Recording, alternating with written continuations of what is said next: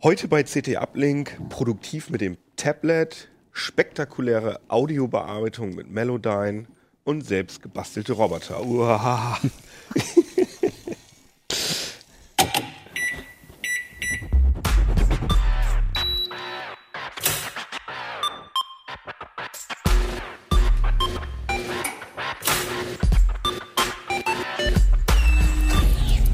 CT Uplink.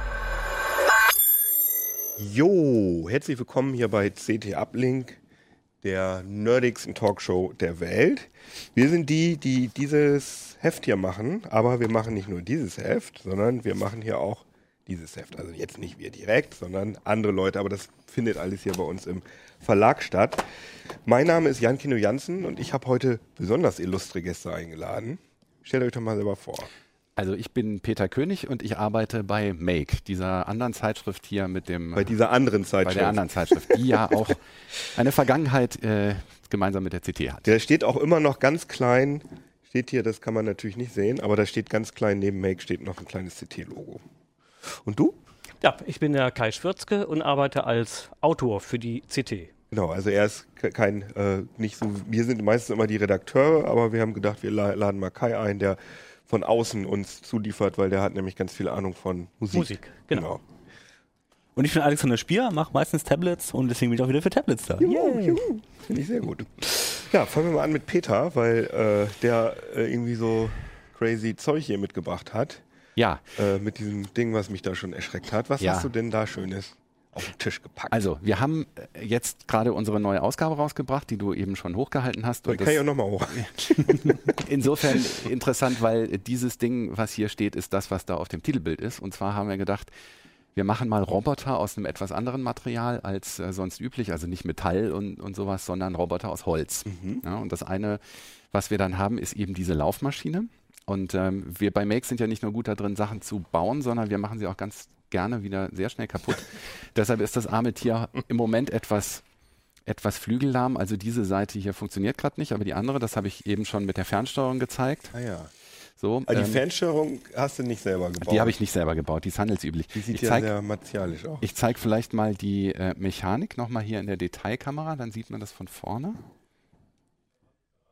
Ähm, Also für die. Nurhörer, ähm, wie kann man das beschreiben? Das sieht aus wie. Also ich sage immer, es sieht aus wie eine, eine Krabbe. Ja? Ja. Weil das ist eine Laufmechanik, die tatsächlich äh, sich seitwärts bewegt in Bezug auf die Beine. Was man hier jetzt sieht, ist eine Gruppe von sechs Beinen, die äh, laufen. Und die ganze Maschine hat insgesamt zwölf Beine. Also es gibt eine, eine Gruppe auf der einen Seite mit sechs Beinen, auf der anderen noch eine. Und dadurch kann ich, da die mit zwei verschiedenen Servos angesteuert werden, ähm, kann ich dieses, dieses ganze Gebilde vorwärts, rückwärts laufen lassen oder ich kann es eben auch Kurven laufen lassen. Also es kann sozusagen dann auf dem Teller drehen. Und das ist äh, so ganz, äh, ja, Sperrholz oder was ist das? Das ist ähm, MDF, also mitteldichte Ah ja, Faserstoffplatte. genau. Also das ist sowas wie Hartfaser, nur hochwertiger. Ist drei Millimeter stark und Mhm. ist auf dem Lasercutter gemacht worden. Ah ja, das sieht aber aus wie ein Bausatz. Das habt ihr dann wahrscheinlich, oder habt ihr das bei euch ausgelasert? ähm, nee, ähm, das ist ein Entwurf von äh, einem unserer Autoren, von Mhm. äh, Joachim Haas, der hier auch aus Hannover kommt.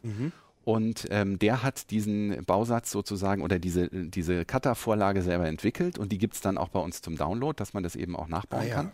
Sind Ich habe von Lasercuttern gar keine Ahnung. Ist das was, was viele Leute zu Hause Nee, haben? gar nicht. Oder, Also das oder Problem, geht man da im Baumarkt und gibt Nee. denen die Datei auf dem USB-Stick? Hier Also- habe ich von CT Make oder wie läuft das? Also es gibt zum einen äh, Webdienste, also Dienstleister Mhm. übers Web, die, äh, die, da lädst du die Vorlage hoch und dann wird die, dann schneidet die ja aus. Aber was es zum Beispiel hier in Hannover gibt oder auch in immer mehr Städten, ist eine offene Werkstatt oder ein Fab Lab und Ah, die ja. haben oft sowas.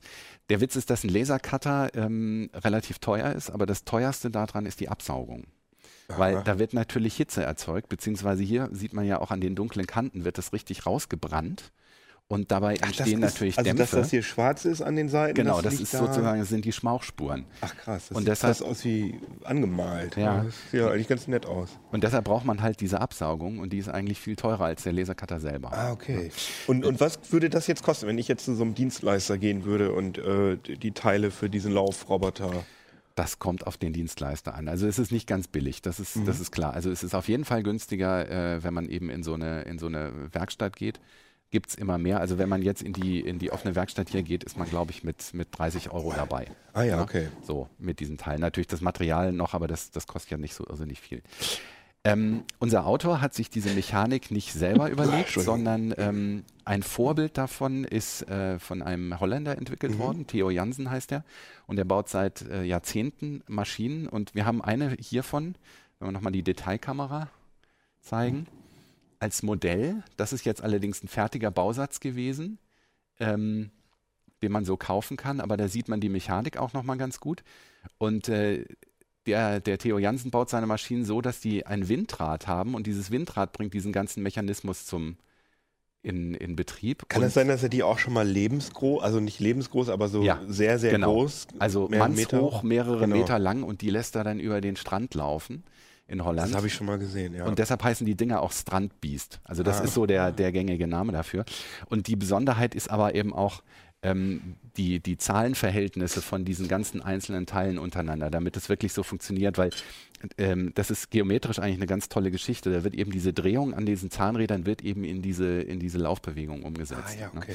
Cool. Und er hat es aber alles veröffentlicht und insofern hat dann, hat dann unser Autor ähm, das adaptiert und hat daraus diese, diese Maschine gebaut und dann haben wir eben eine, eine Bauanleitung und das steht alles im Heft. das steht alles im Heft und jetzt können wir noch ein, habe ich noch ein ganz kurzes Video, da sieht man nämlich jetzt mal, Ah ja, weil cool. die jetzt kaputt ist, wie die, ähm, wie die Maschine mal- eigentlich. Sag mal zuvor, wie lange brauche ich denn, um das zusammenzubauen, wenn ich die Einzelteile alle habe? Ja, also ähm, der Autor hat zusammen mit, mit Philipp Stephan, dem Kollegen von mir, der das, äh, der den Artikel auch betreut hat, sich bei uns oben mal im Labor eingeschlossen und die haben das in einem Nachmittag zusammengebaut ja, okay. und haben dabei ein Video gedreht, was insgesamt auch eine Stunde lang ist und die, Mhm. das gibt es auch bei uns auf der Website, das können wir sicher auch in die Links jetzt einbauen. Ah ja, okay. Und da haben wir einen kurzen Ausschnitt mal draus vorbereitet, weil da sieht man nämlich, wie die Maschine eigentlich läuft, wenn Ah ja, okay. beide, beide äh, Sachen gehen.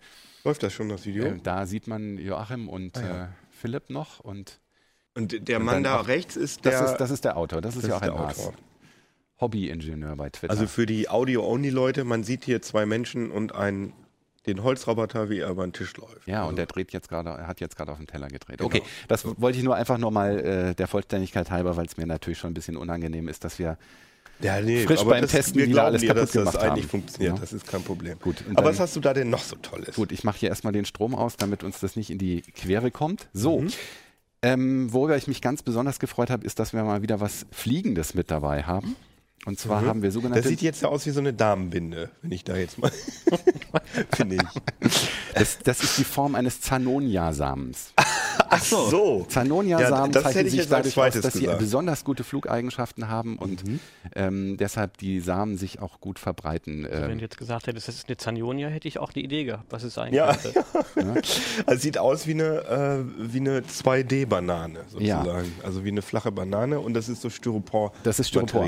Ähm, und ähm, dieses Flugzeug kann man jetzt natürlich mal hier einfach so fliegen Ach, lassen.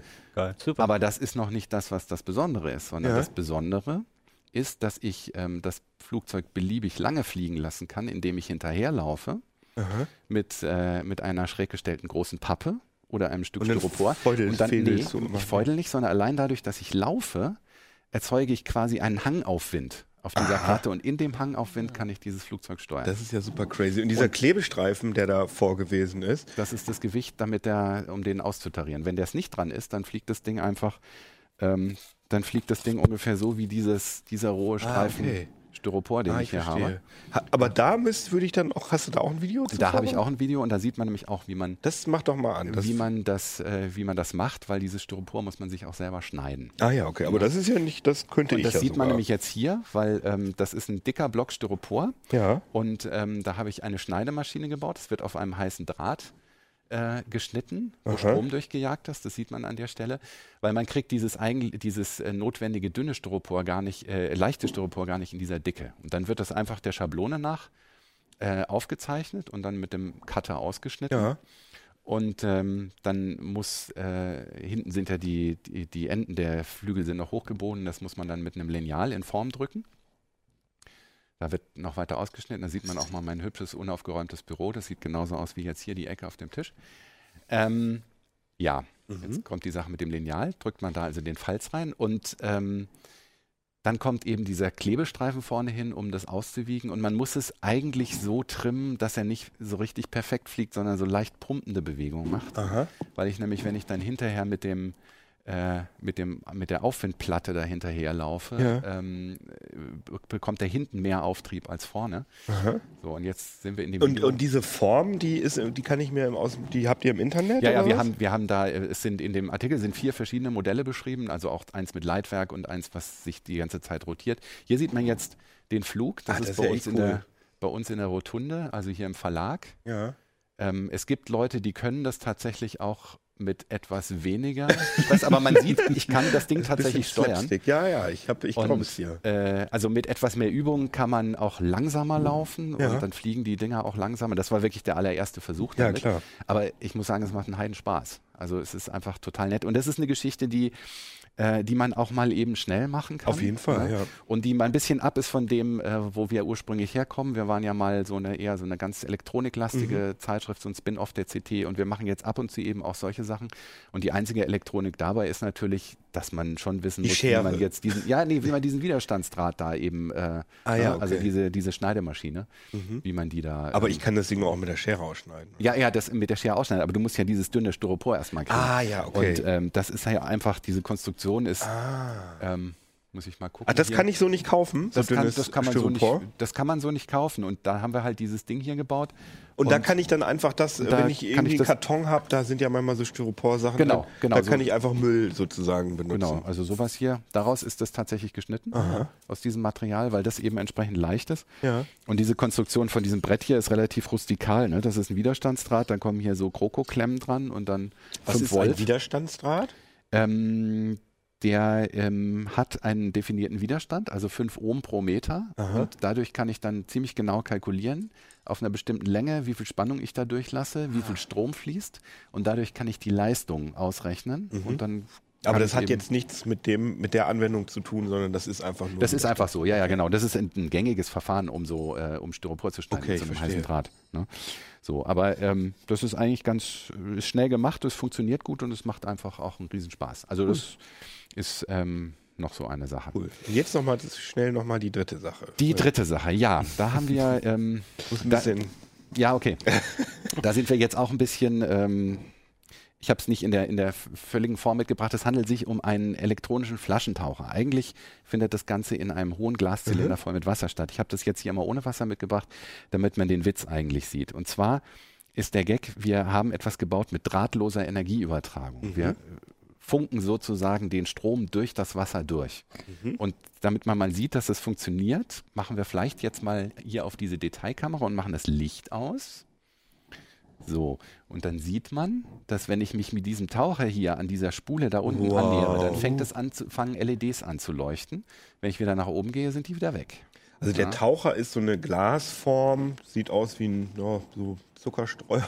Es Nee. ist eigentlich, es ist ein Partyschnapsglas. Ah, okay. Also es ist Ähm, Kunststoff, gar es kein ist, Glas. Es ist Mhm. Kunststoff und oben ist eine kleine, ist ein Schniepel dran aus, äh, Eisklebe, aus äh, äh, Sanitärsilikon und Ach das so. brauche ich, weil wenn der nach oben steigt und das ist glatt, dann bleibt der an der Oberflächenspannung hängen, dann geht er nicht mehr unter.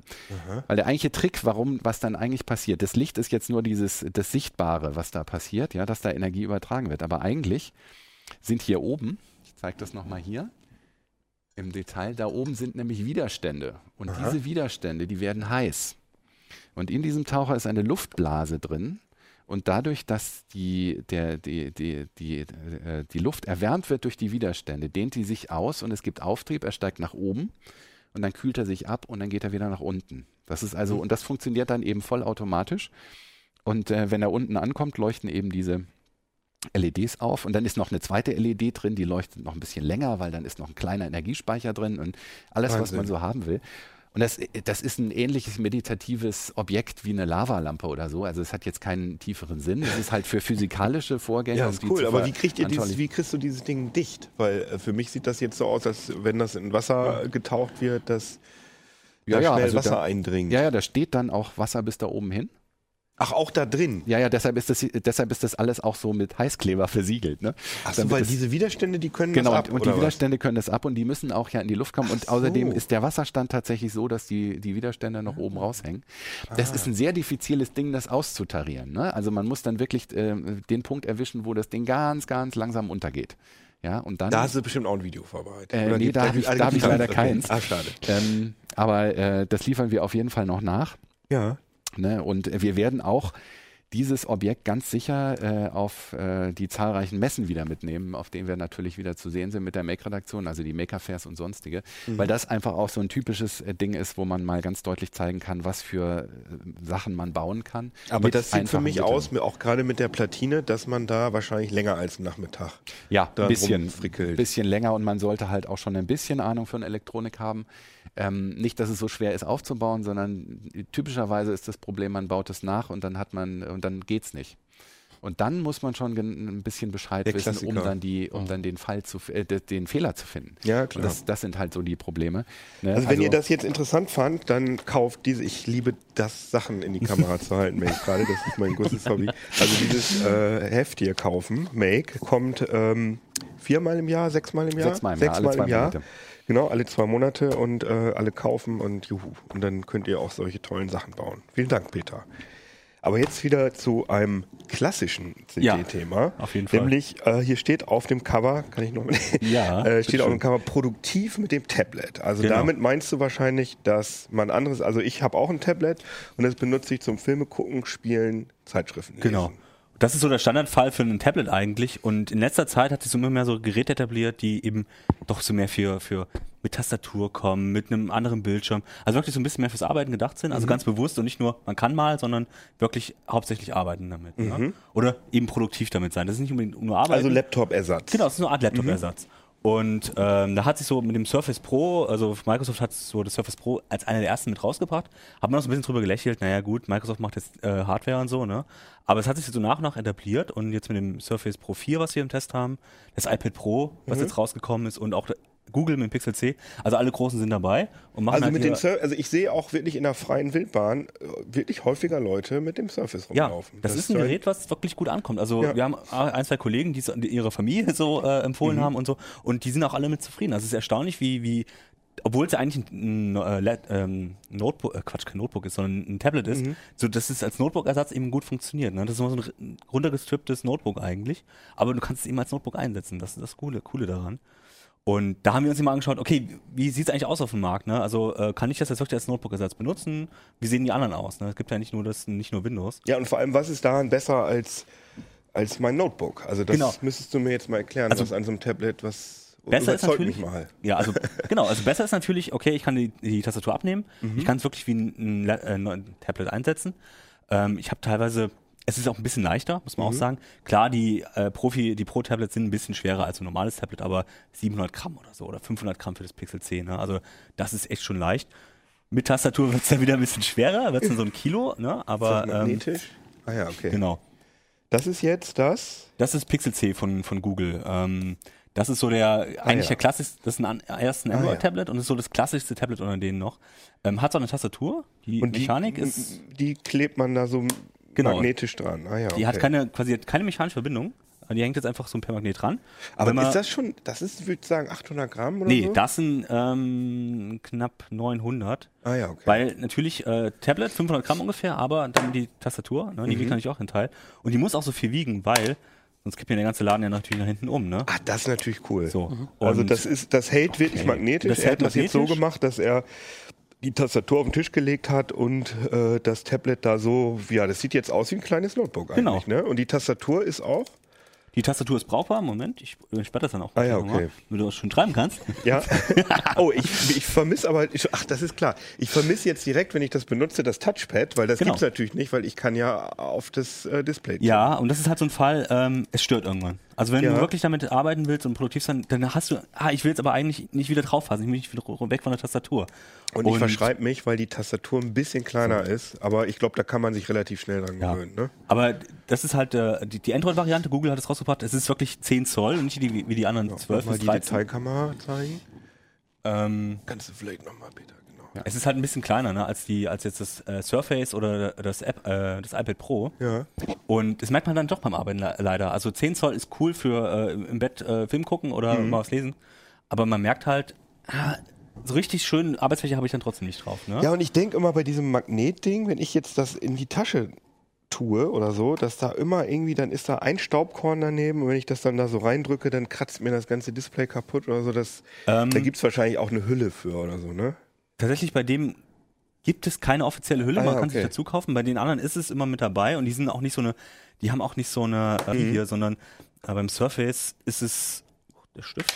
Ähm, beim Surface sieht man zum Beispiel, okay, das ist halt auch Plastik, aber es ist halt ein bisschen gummiert und so. Ja, das ist ein bisschen ist ein bisschen sanfter handschmeichlerisch. dazu, ne? Ja, ja, genau. Und das ist bei dem äh, iPad Pro Und da genauso. hält das auch mit magnetisch? Der, da ist es das auch Display? magnetisch. Ja, also man, man sieht das, man kann es einfach ganz normal abnehmen. Denkt immer, man reißt die Dinger auseinander. Genau, Ja, ja. Das ist so.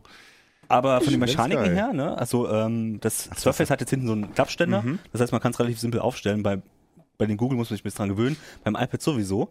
Ähm, aber das ist eigentlich relativ simpel gemacht, ne? Und äh, du kannst es auch so transportieren. Aber da kannst du jetzt nicht verstellen, wie die Neigung von dem Ding Doch, ist. bei dem oder? kannst du, also man Ah, kann es beim okay. Pixel C, kannst du, wir haben es ja, Ja, das gesehen. haben wir gesehen. Das und kann hier man kannst du ne? halt den äh, hinten den Klappständer schön verstellen. Okay, das war das ja bei dem ersten so. Surface nicht so und auch bei dem zweiten Surface Pro war es auch noch nicht so. Aber die haben jetzt nach und nach diesen Ständer verbessert und inzwischen ist Okay. es quasi fast stufenlos. Okay. Ähm, und das ist natürlich echt praktisch, weil dann kann ich wirklich einen schönen Blickwinkel, ich kann es auf dem Schoß auch benutzen und das war am Anfang halt sehr ähm, problematisch, weil es immer irgendwie nicht den richtigen Winkel hatte. Da hat es nur zwei Stufen. aber was ich zum Beispiel vom Notebook brauche, weil ich, äh, wenn ich irgendwie dienstlich unterwegs bin, dann muss ich teilweise, kennst du ja, Meldung schreiben für Heise Online. Genau. Das heißt, ich muss meine Fotos von meiner Digitalkamera irgendwie aufs Gerät kriegen.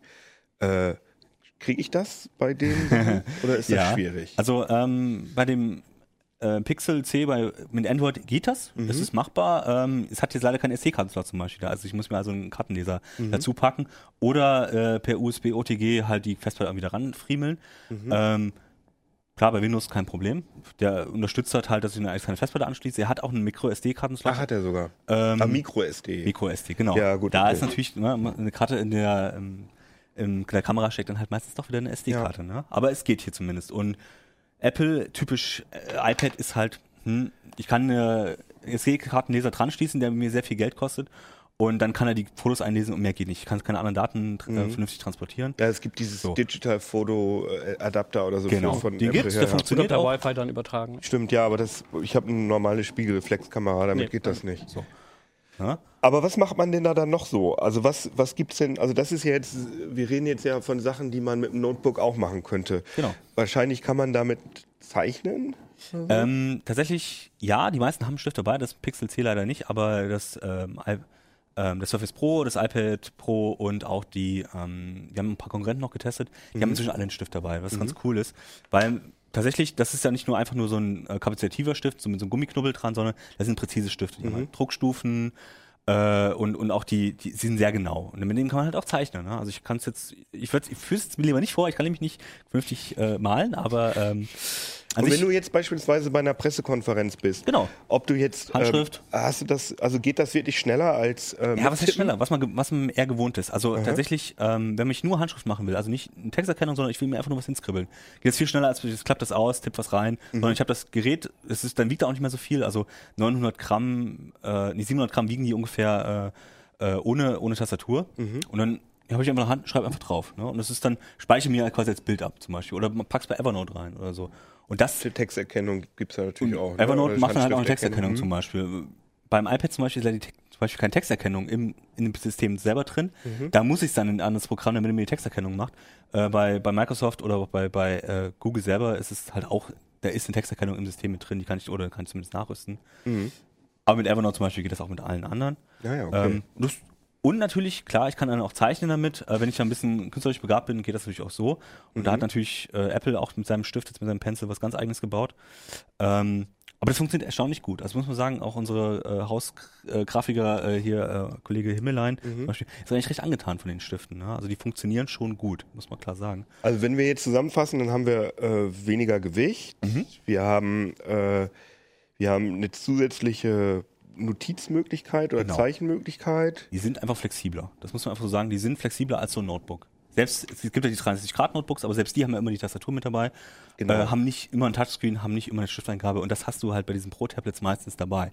Und das nervt beim Filme gucken auch, wenn du dieses fette Notebook dabei Aber hast. das ne? wollte ich gerade mal fragen. Ich finde ja so das iPad Pro doch relativ groß. Ja. Auch bei der Präsentation, die Dame saß da irgendwie äh, am Strand, hat die das Ding genannt. Das, eigentlich So, eigentlich möchte ich das FAZ nicht. am Strand. und Genau. so. ist das, hat, wie habt ihr das empfunden? Und wir sind da ja auch schon bei einer Größe und beim Gewicht, und auch beim Preis, sagen wir mal, von, einem, von so einem ähm, MacBook Air oder von Ja. einem kleinen Sub-Notebook. Ist das, Tatsächlich- das, hat das dann noch einen Vorteil? Habt ihr das als Also- vorteilhaft empfunden, diese Größe? Die Größe ist dann vorteilhaft, wenn man damit arbeiten will, weil auch zum Zeichnen, selbst zum Zeichnen, wenn man es nur so auf dem Tisch liegen hat, super. Weil man kriegt einfach diese zusätzliche Arbeitsfläche und das merkt man erst, wenn man es nur einmal hatte, dass das cool ist. Eins, zwei, drei. Ach so. Ne?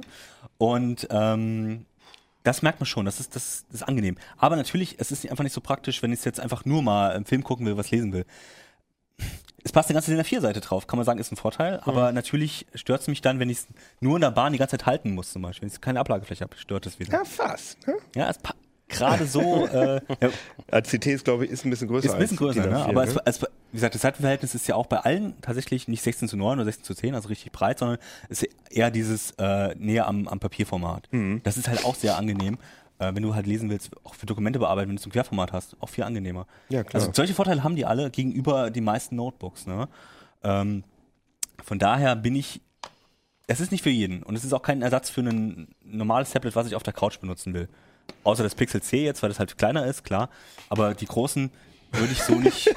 genau. Also so, ich kapiere jetzt nicht auf Anhieb, wie man das jetzt das ist macht. halt echt so ein. So Wie, also ich, ich dachte, Apple wäre immer so intuitiv, Nee, aber das es- verstehe ich das jetzt wirklich, nicht. das ist, Nehme ich lieber ähm, meine Kaffeetasse. So, fertig. ja. Nee, wie würde das denn wie jetzt geht's gehen? denn? Richtig. ähm, und zwar musst du das wie so ein drei. Also das funktioniert eigentlich wie die normale Hülle. Jetzt muss ich gerade mal selber wieder ausprobieren, ob das geht. Ja, Ah, sehr ja. schön. Ja. Ah, okay. So. Aber hier, Sie müssen Aber da kann man wieder nicht verstellen, ne? Hier kann man es nicht verstellen beim iPad Pro und du hast dann halt die Tastatur ist halt sehr also die ist nicht klein, aber es ist nervig, dass die halt so wenig Fläche hat. Ja. Und Du hast keine Handballenauflage, Keine kein Handballenauflage. Touch, äh, Touchpad. Apple Ja. hat ja nicht mal eine äh, Mausunterstützung leider im, im System drin, was auch sehr nervig ist, weil du halt dann wirklich alles mit deinem Finger machen musst. Ja, ja. Ach so, solche bei Sachen- Dem, bei, dem, bei dem Surface kann ich eine, eine, eine äh, externe Maus benutzen. Ja. Hier ist nur ein Ja, normales. Windows. Ja, ja, ne? nee, klar. Aber Selbst im Android kannst du nur eine externe Maus anschließen, also bei Bluetooth oder bei USB kein Problem. Nur bei Apple geht's wieder Kannst du nicht. übrigens auch mit deinem äh, normalen Android-Handy, soweit ich weiß. Genau. Ne? Also wenn das äh, ja gut. Brauchst du einen Adapter für auf von, von groß USB auf äh, Genau, das dürfte dann im- ansonsten ja, Micro klar. USB. Und hier kaufst du halt das, den Stift für teuer Geld hinzu und dann kannst du, dann ist es wieder relativ bequem, aber sonst musst du das alles mit der Hand machen. Das ist halt, Was kostet der Stift nochmal?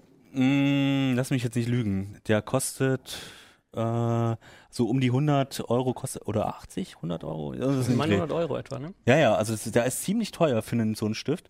Und du kannst ihn, das ist natürlich alles proprietär, das heißt, du kannst ihn am Gerät laden. Der hat einen Lightning-Stecker äh, Ja, hinten dran. schon. Das sieht auch sehr lustig aus. Ich weiß jetzt nicht, ob man es dann sieht. Und diese Hülle verliert Aber- man wahrscheinlich als, als erstes. So lädt man den halt dann, ne? Wie viel? Wie viel? Sagt der, 109, die ja. Stimme aus dem Off, das ist äh, unser Video 109 Johannes. Euro kostet der Stift. Ich meine, der ist gut, das muss man ganz klar sagen. Und gerade zum, ähm, zu Notizen machen, weil der hat so eine gummierte Spitze. Ja, das fühlt sich wirklich an dann wie so ein bisschen wie Bleistift auf Papier. Also Oh, aber man denkt, man kratzt, ne? Oder? genau. Aber ne, zum Aber Schreiben tut ist es, zum Schreiben ist es, nee, man kratzt da noch nicht. Der ist, wie gesagt, das ist gummiert. Und zum Schreiben ist das super. Ja. Zum Zeichnen äh, soll es wohl ein bisschen nicht ganz so schön sein, weil ähm, der natürlich ein bisschen Widerstand dann bietet. Das haben die anderen Stifte dann wiederum nicht. Aber das sind so Kleinigkeiten, ne? Ähm, was man eben dann auch bevorzugt. Das ist zum Beispiel äh, das iPad Pro. Und das ist halt so, jetzt kommen wir jetzt ein bisschen zu den Nachteilen ne, Mhm. von den Geräten. Weil es ist Software. Software ist eigentlich das Entscheidende. Wenn du Profi-Software benutzen willst, wenn du wirklich Notebook-Software benutzen willst, kommst du an Windows fast gar nicht vorbei. Weil viele Sachen, die, äh, ähm, die du vom Notebook gewohnt bist, funktionieren auf, dem auf so einem Tablet halt anders. Mhm. Und- Aber ich sehe Word und Excel. Genau. Ne? Hast du auch, schon. funktioniert Office-Aufgaben, super. Ja. Also kannst du alles machen. Du hast halt nicht diese ganzen Spezialfunktionen dann, die fehlen dir halt irgendwann. Ja, aber, Ja. aber was meinst du denn? Was brauche ich denn? Also, Ja, wenn du zum Beispiel, ähm, ähm, also du kannst ja zum Beispiel auch Videoschnitt machen, klar, kannst Ja. du auch mit dem iPad Pro machen. Es funktioniert sogar sehr gut. Sogar schneller, ich habe festgestellt, es funktioniert sogar schneller als auf dem, auf dem eigentlich performancemäßig besseren ähm, Surface. Mhm. Aber du hast halt diese Spezialfunktion nicht, die du so bei Premiere zum Beispiel drin hast.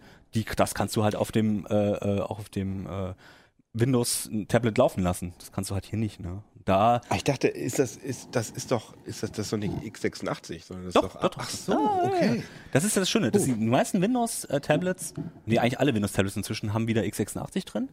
Gut, diese Atom-Geräte kannst du vergessen, weil natürlich äh, ultra lahm, aber. Stimmt, ähm, da habe ich jetzt einen Denkfehler gemacht. Ja, ja, ja, klar, die ne, haben das jetzt alte alle Surface, exakt- ja, das alte Surface hatte ja einen ARM-Prozessor, das hat Genau. ja nicht funktioniert, bei leider. Und deswegen haben sie das, es gibt noch ein Surface, RT aber genau, damals, Windows ne? RT ist halt tot. Mhm. Es gibt noch ein Surface, aber das ist auch mit x86 und hat normales Windows drauf. Ne? Ähm, das sind so die Sachen, damit kannst du halt jede Windows-Software abspielen, das kannst du hier halt nicht. Und ähm, da muss man eben genau schauen, hm, äh, was brauche ich eigentlich? Wofür ist es nützlich? Mhm. Ähm, weil ich mir bezahle genauso viel für ein Notebook. Das muss man sich auch klar, sagen- klar sagen. Kostet halt 1000 äh, Euro, wenn du eine ordentliche Ausstattung haben willst. 1000 Euro, 1200 Euro. Tastatur musst du dazu kaufen. Mhm. Gibt's, die iPad Pro Tastatur gibt's natürlich auch nur mit ähm, äh, äh, US-Layout. Ja, klar. Solche Sachen. Okay. Ne, das ist, steht da alles noch in Kinderschuhen. Aber ja, es funktioniert. Es funktioniert. Man muss sich ein bisschen ein, äh, einfuchsen. Aber je nachdem, was man braucht, kann man zum Beispiel auch mit dem iPad Pro sehr glücklich werden. Ne? Also ich Aber- würde das gerne mal ausprobieren. Ich Ja. leih mir das dann mal aus bei Genau, auf jeden Den Fall. ganzen Probier's mal Stapel an Gadgets übers, übers verlängerte Wochenende. Aber wie ich sehe, äh, Kai hat noch ein ganz konservativ, kein Tablet, sondern Ja, ein ganz, ganz normales konservativ, Notebook genau. dabei, Ja. weil die Software, mit der du dich beschäftigt hast, die läuft vermutlich nicht auf dem Tablet. Nein, Musik auf Tablets ist sowieso nochmal ein extra Thema und längst noch nicht so schön, wie es eigentlich sein könnte. Nee, genau. Äh, Melodyne hast du Melodyne, angeguckt, genau. ne? Und wir machen hier ja in CT Uplink eigentlich keine Musikproduktionssoftware, aber das ist so verrückt, äh, das Programm, dass wir gedacht haben, das würden wir uns gerne mal vorführen lassen. Ja, schön. Also der Blick drauf lohnt in jedem Fall. Also Melodyne ist, ist jetzt kein, ähm, kein sogenannter D D DAW, also keine Digital Audio Workstation, sondern das ist eigentlich ein Waveform-Bearbeitungsprogramm, kann man das so sagen? Im Prinzip ja, es ist eine Audiobearbeitung, die aber jetzt nicht so funktioniert wie beispielsweise, was kennt man so an kostenlosen Programmen? Ähm, Was heißt denn das? ähm, Es gibt so eine Software, die kostenlos ist, die jeder mal benutzt. Audio, ähm, Audacity? Au- au- au- genau, Audacity. Audacity genau. beispielsweise, wo man ja einfach nur an nur in Anführungsstrichen an der Waveform basteln kann und schneiden kann, vielleicht mal einen Filter einsetzen. Und das macht Melodyne anders. Melodyne analysiert so ein Audio-File und kann Aha. wieder die einzelnen Töne praktisch separieren, sodass ich auch einen einzelnen Ton im Nachhinein bearbeiten kann, was vor Melodyne so auf diese Weise nicht ging. Also ich kann mir wirklich ein, sagen wir mal, ein MP3 nehmen von Britney Spears oder was weiß ich, kann das da einladen und dann kann ich wirklich die Tonhöhe nur von ihrem Gesang oder von, von einem Keyboard innerhalb des Liedes. Ganz theoretisch geht das. Man kann auch einen kompletten Mix einladen. Ich mache das gleich mal mit Ja. einer etwas einfacheren Geschichte, dann, dann siehst du das auch. Aber dann hat Melodyne berechnet, jetzt nicht viele Leute denken, die Melodyne weiß, ach, das ist eine Trompete. Ich kann jetzt die Trompetenspur rausziehen. Das geht nicht. Melodyne berechnet den Tonhöhengehalt der Musik und stellt daraufhin Vermutungen an, welche Töne jetzt da drin sind. Meinetwegen merkt Melodyne, aha, 440 Hertz ist jetzt aber ziemlich laut hier, wird wohl ein tiefes A sein. Und dann guckt es nach, welche Obertöne sind denn noch hier überhaupt in der Musik zur selben Zeit vorhanden und stützt damit praktisch die eigene Vermutung oder verwirft sie wieder. Das Aha. heißt, man weiß nur, welche Töne gespielt werden, aber nicht, welches Instrument das ist. ah, ja, Prinzipiell. Okay. Und wenn du halt einen Mix nimmst, in dem ganz viele Töne auf einmal gespielt werden, so wie es bei einem fertigen äh, Mix von Britney Spears ist, Mhm. dann hast du halt auch relativ viel Chaos am Bildschirm. Ich lade jetzt einfach mal, ich habe vorhin auf die Schnelle ein Gitarrensignal eingespielt. Ich schiebe das mal ein bisschen nach hinten. Hier sehen, jetzt sieht man, Melodyne hat das hier ausgerechnet und diese ganzen Blobs, ich spiele das mal, dann hört man es vielleicht das Beste. Naja. Jetzt kann Das man schon sehen, dass diese Blobs entsprechen den einzelnen Tönen. Ja. Und man hört auch, das ist mehrstimmig. Also es ist nicht nur eine Note zur Zeit, sondern es klingen mehrere Töne gleichzeitig. Aber das sind schon, äh, das ist schon äh, klaviaturmäßig. Das ist also, das sind Ja. schon C, D, E, F, G, A, H. Dann. Steht da.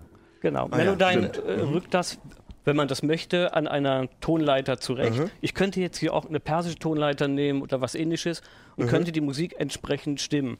Aha. Und du kannst jetzt einen von diesen Tönen nehmen und die einfach verändern. Das kann ich. Das können wir mal. Das ist ja total verrückt. Das ist das, was Melodyne bislang auch schon jetzt konnte, was wir gerade sehen. Aha. So diesen Pling hier oben, den schiebe ich jetzt einfach mal ein bisschen höher.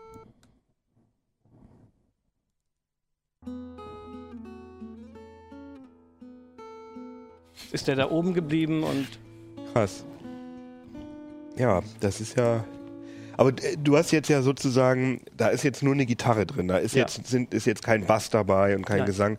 Und dann würde vermutlich, wenn du das jetzt gemacht hättest in so einem vielschichtigeren Signal, da hättest du wahrscheinlich zusammen noch andere Sachen, hätten sich komisch angehört wahrscheinlich, oder? Ja, man muss, äh, A, muss man sowieso die Noten trennen. Das ist ja erstmal die Vermutung, die jetzt Melodyne angestellt hat. Da Ja. kann man aber sehen, es sind eigentlich viel zu viele von diesen Blobs da. Ja, Weil stimmt. manchmal hat er dann gedacht, okay, das da oben ist, vielleicht ist es ein einzelner Ton.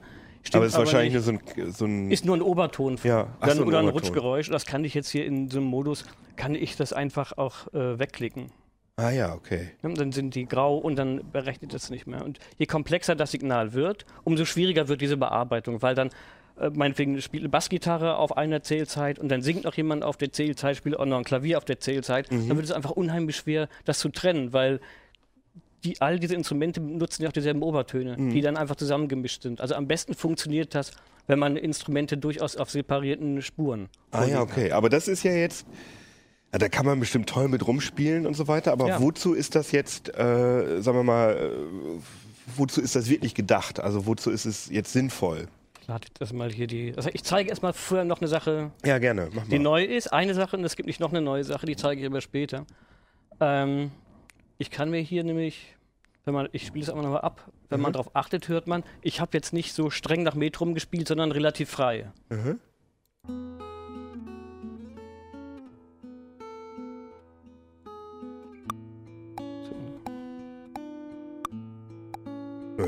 Ah doch, jetzt Ah, geht's okay. ein bisschen raus. Jetzt geht's auseinander. Man merkt, das kann nämlich Melodyne neu. Es kann auch Tempo in frei eingespielter Musik relativ gut erkennen. Aha. Okay. Das stimmt jetzt nicht hundertprozentig. Ich habe Ja. da eben auch gehört, da liegt das Metrum daneben. Dann kann ich aber einfach hingehen und sagen, jetzt muss ich hier mal den kleinen Pfeil treffen, Tempo zuweisen. Und dann kann ich hier einfach die einzelnen Zählzeiten mit der Maus verschieben. Oh, krass, okay. Deshalb planen wir jetzt mal, das habe ich schon mal gemacht ein bisschen. Aha. Okay, sieht wild aus. Da müssen wir den noch ein bisschen vergrößern, dann sehen wir nichts. So. Und jetzt sind hier halt auch schon die, ähm, bisschen die Tonhöhen sortiert. Wozu man das benutzt, ist einmal zum Spielen, zum Rumspielen. Mhm. Zum Beispiel der Autor, der das geschrieben hat, der Entwickler, der Peter Neubecker, Mhm. hat nie eine Idee gehabt, dass man da jetzt was am Anfang, hat er nicht gesagt, ich mache das, damit man jetzt Tonhöhen korrigieren Mhm. kann, sondern er wollte einfach wissen, wie ist Musik aufgebaut und wie tief komme ich mit meinen Ideen, die ich von der Musik habe und mit meinen Rechenroutinen, wie tief komme ich daran? Was Ah ja, kann okay. ich damit äh, bewerkstelligen? In der Praxis würde man jetzt bei einer Performance, die nicht so optimal ist, würde Mhm. man beispielsweise eine Stimme gerade ziehen oder wenn einer sich nur, wenn einer So nur einen Ton Autotune. Das ist ein Ja. bisschen ähnlich. der Unterschied hier ist, dass Melodyne die Obertöne berücksichtigt. Ah ja, okay. Das heißt, normalerweise, wenn du einen Ton nach oben verschiebst, kriegst du so einen Mickey-Maus-Effekt. Ja, genau. Und dieses Autotune macht das auch schon ein bisschen besser. Mhm. Aber hier, äh, Melodyne nimmt einfach die Obertöne mit, sodass sich das, Ah, wenn ja. man es nicht übertreibt, relativ natürlich anhört. Aber kann man mit Melodyne, kann man theoretisch, wenn man es übertreibt, dann hat man auch solche, diese, dieser berühmte Chair-Effekt von Autotune. Den kann man, wenn man, wenn man das will, kann man Ja. den, den auch ähm, erzielen. Ah ja, okay, das klingt dann so ähnlich wie bei Autotune. Das klingt dann so ähnlich. Ah ja. Die meisten finden es aber lustiger, dass man es Dass man's nicht hört, Dass ne? man es Ja. gerade nicht hört. Und würdest du sagen, dass in der aktuellen Musik, dass, äh, dass es oft verwendet wird, Melodyne, um Sachen zu korrigieren? Das wird, ähm, also ich glaube, in jeder größeren Produktion Ah ja, wird das okay. eingesetzt. Aha. Was sehr schön ist, dass in der neuen Version, das müsste, ah, jetzt hübsch, wenn man das. Du hast jetzt das gar nicht gezeigt mit der Tempokorrektur, was du da eingeladen hast. Das haben wir gar nicht gehört. Moment. Du das jetzt muss noch mal- ich Das erstmal hier aufziehen und einmal die Tempokorrektur aufmachen. Also ich könnte jetzt sozusagen irgendwas spielen, was überhaupt nicht im, zum Metrum passt und das Ja. könnte ich mir dann gerade ziehen lassen, Ja. auch automatisch. Das ist ja aus, kann aus zwei Gründen wichtig sein. Mhm. Angenommen, du spielst frei und sagst, ich finde es gut so, ich möchte genau irgendwie das Feeling haben. Mhm. Und dann spielt ein Bassist dazu. Mhm. Und manchmal ist das extrem schwierig, das dann aufeinander zu kriegen, gerade wenn die Leute nacheinander einspielen. Ja, klar. Dann kann man an- einfach sagen, so, das, was der Keno jetzt eingespielt hat, Ja. das ist unser Basisgroove, das ist das Mhm. Tempo und wir ziehen alles andere darauf gerade. Oder aber du sagst, ja, das ist cool. "Ah, das war jetzt vielleicht doch ein bisschen doll. Ich möchte doch lieber nicht so ein fließendes Tempo haben, ich Mhm. möchte es gerade haben. Dann kannst du Melodyne auch sagen, mach mir das mal jetzt gerade. Quantisiere mir das ein bisschen leicht. Mhm. Und zwar in, so leicht oder so schwer, wie du es haben möchtest. Also ich kann dann sozusagen mit, äh, mit organischen, gesampelten Sachen so arbeiten wie mit MIDI eingespielten Noten eigentlich, weil diese Quantifizierungs Quantisierungsfunktion, die hat ja jede DAW, wenn ich Sachen über Genau. Keyboard eingespielt Ja, ja. Das, aber das kann ich natürlich nicht sa mit Sachen machen, wenn ich meine Trompete nehme und was einspiele. Nein. Aber das geht mit Melodyne dann, dass ich sozusagen damit arbeiten kann wie mit MIDI-Noten. Und der Vorteil Okay, da, also ich. dabei ist, das, warum ist das jetzt hier so klein? Dass man, man sieht es jetzt hier ein bisschen, müsste mal wieder die, muss die Darstellung das verkleinern. Ich habe hier meine einzelnen Noten und ich kann einfach den Beat an den Noten orientieren. Mhm. Ich kann, es gibt auch Programme, die können das mit einer Wave-Datei machen. Nur da kann ich ja nicht auf die einzelnen Noten gucken, die da drin stehen. Ja, hier klar. höre ich einfach, oh, bumm, das ist die Eins, und dann kann Mhm. ich mir einfach hier den Takt an die Stelle Ja, ja. ziehen, wo ich das hinhaben will. Können wir das auch mal hören nochmal? Ja, ich muss das jetzt hier mal eben neu einladen, weil ich dran rumgespielt habe.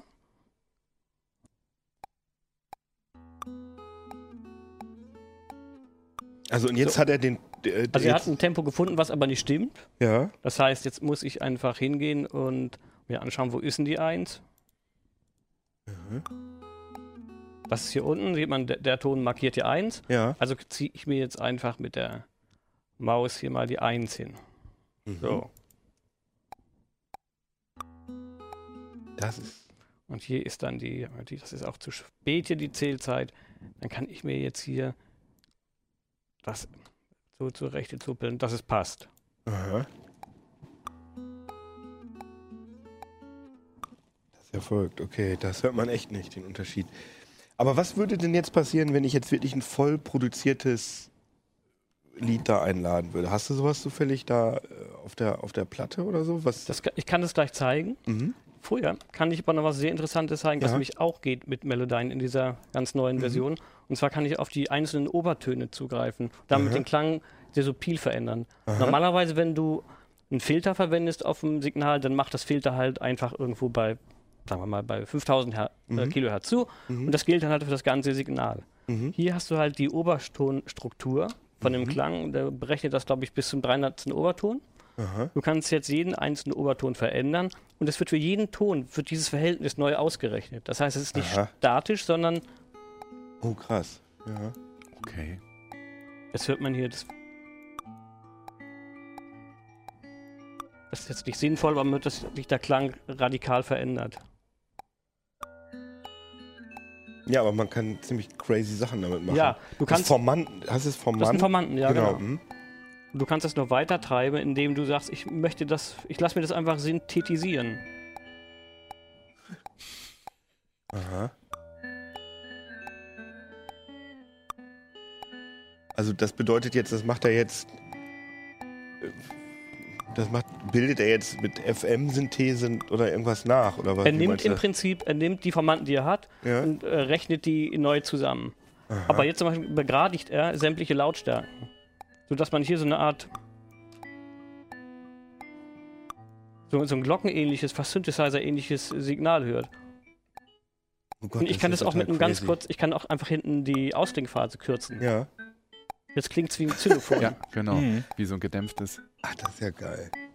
Und das ging, geht halt auch nur mit einer Software, die weiß, welche Töne in der Musik gespielt werden, Mhm. damit es für jeden Ton diese Sachen neu berechnen kann. Und, und das ist jetzt neu bei, ich glaube, Melodyne 4, ne? genau. Und Das ist neu jetzt? Funktion und auch die Tempofunktion, das ist neu. Und dann bin ich ja mal gespannt. Ich könnte mir vorstellen, dass man diese Effekte dann in der, äh, in der Musik wahrscheinlich in den nächsten ein, zwei Jahren wahrscheinlich hören werden wird. Weil Stimmt. man merkt ja Das- immer, wenn neue Software rauskommt, dann hört man das. Kann man, ja, wirklich, das ist doch so. Ja. Also gerade wenn du Popmusik dir anhörst, ne? also da merkst du schon die Fortschritte der Mhm. Der Technik, Musiktechnologie.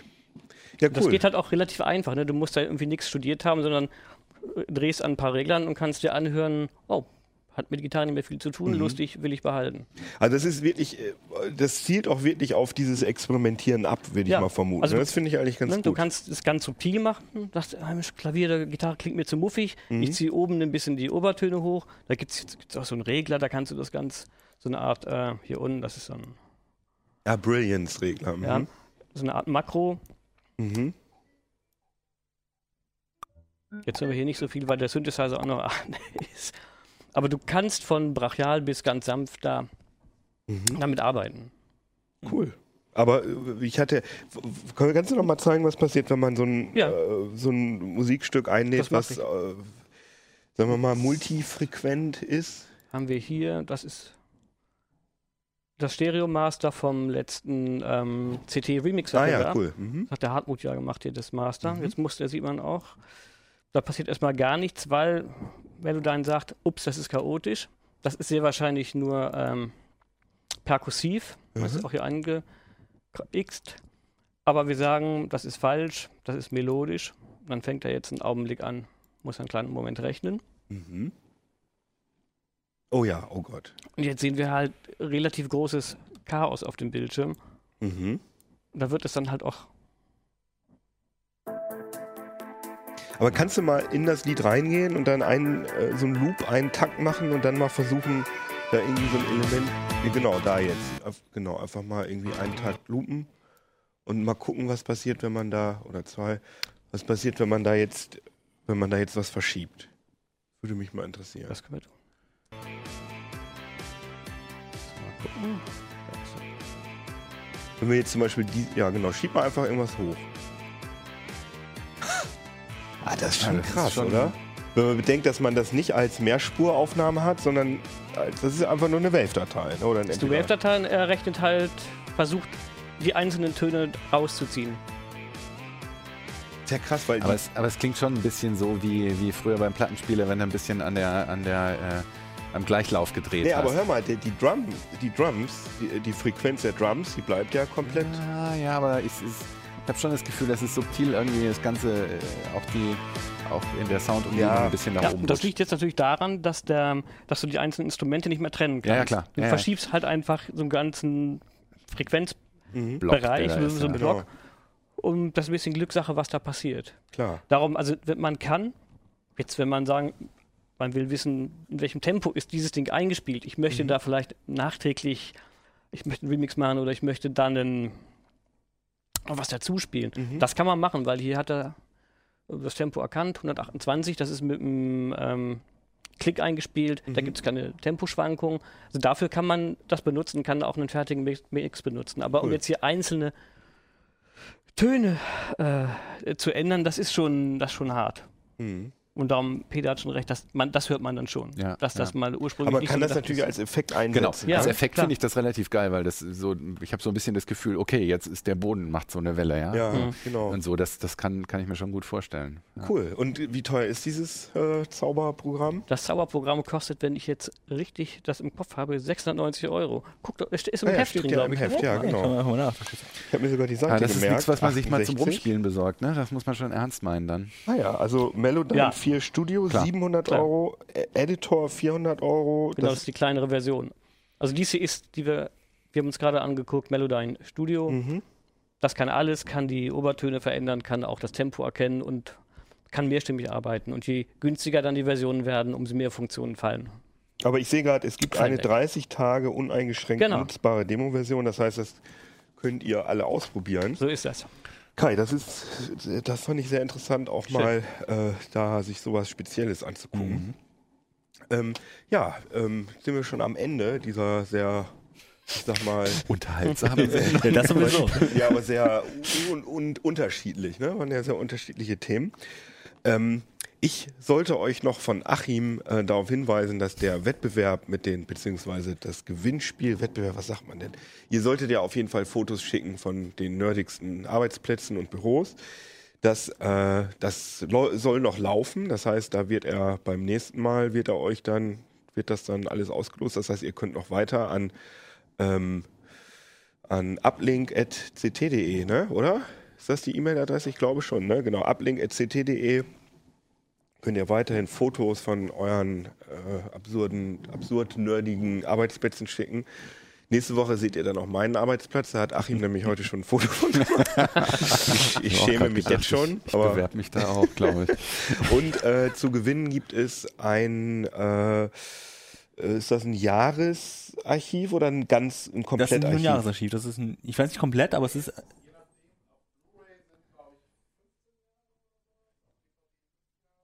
Ah ja, es gibt auf jeden Fall ein Archiv von CT auf irgendwelchen Datenträgern, weiß ich jetzt nicht genau. Äh, Datenträger Die alte Folge nochmal anschauen, das ist so das Beste. Das sollte man alles erklären. Nee, ich habe sie gesehen, aber ja. ich kann mich nicht mehr genau. Auf jeden Fall könnt ihr das gewinnen. Müsst genau, ihr guckt euch am besten die genau. alte Folge nochmal an, da steht das dann genau drin. Äh, ja, und ähm, bewertet uns auf iTunes und abonniert uns auf YouTube und äh, klickt uns an auf heise.de und da freuen wir uns sehr drüber. Und äh, ja, dann sagen wir nochmal Tschüssikowski. Ne? Ciao. Ciao.